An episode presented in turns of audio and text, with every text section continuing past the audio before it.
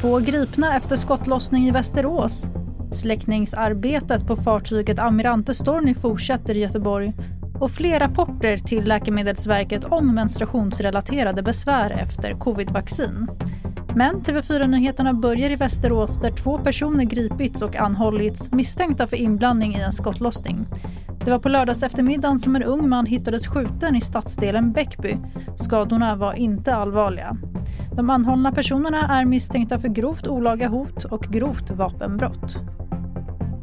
Branden på fartyget Amirante Storny utanför Göteborg har begränsats men är ännu inte under kontroll. Helikoptrar från Sverige och Danmark finns redo att evakuera de 17 ur besättningen men kaptenen på fartyget har velat vänta. Det är ju besättningens kunskap om fartyget som är viktig för oss. Eh, sen är det inte vi som avgör om de ska vara kvar ombord eller om de ska evakueras. Men vi har stor användning av deras kompetens och kunnande om fartyget när vi släcker den här branden. Valdemar Lindekrantz, kommunikatör på Kustbevakningen.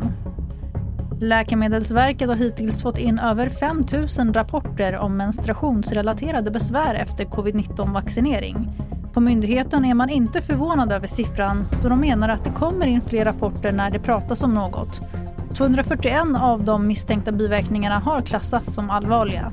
Det finns i nuläget inget som talar för ett samband. Och tullpersonalen på Arlanda grep under lördagskvällen en man som hade en stor summa pengar i handbagaget. Hade allt gått som mannen ville hade han fört ut miljontals svenska kronor till Istanbul. Enligt polisen har mannen inte kunnat förklara var pengarna kommer ifrån och han har nu anhållits och är misstänkt för penningtvättsbrott. Och de senaste nyheterna hittar du på vår sajt tv4.se och i vår nyhetsapp TV4 Nyheterna. Mitt namn är Tannas Edalat.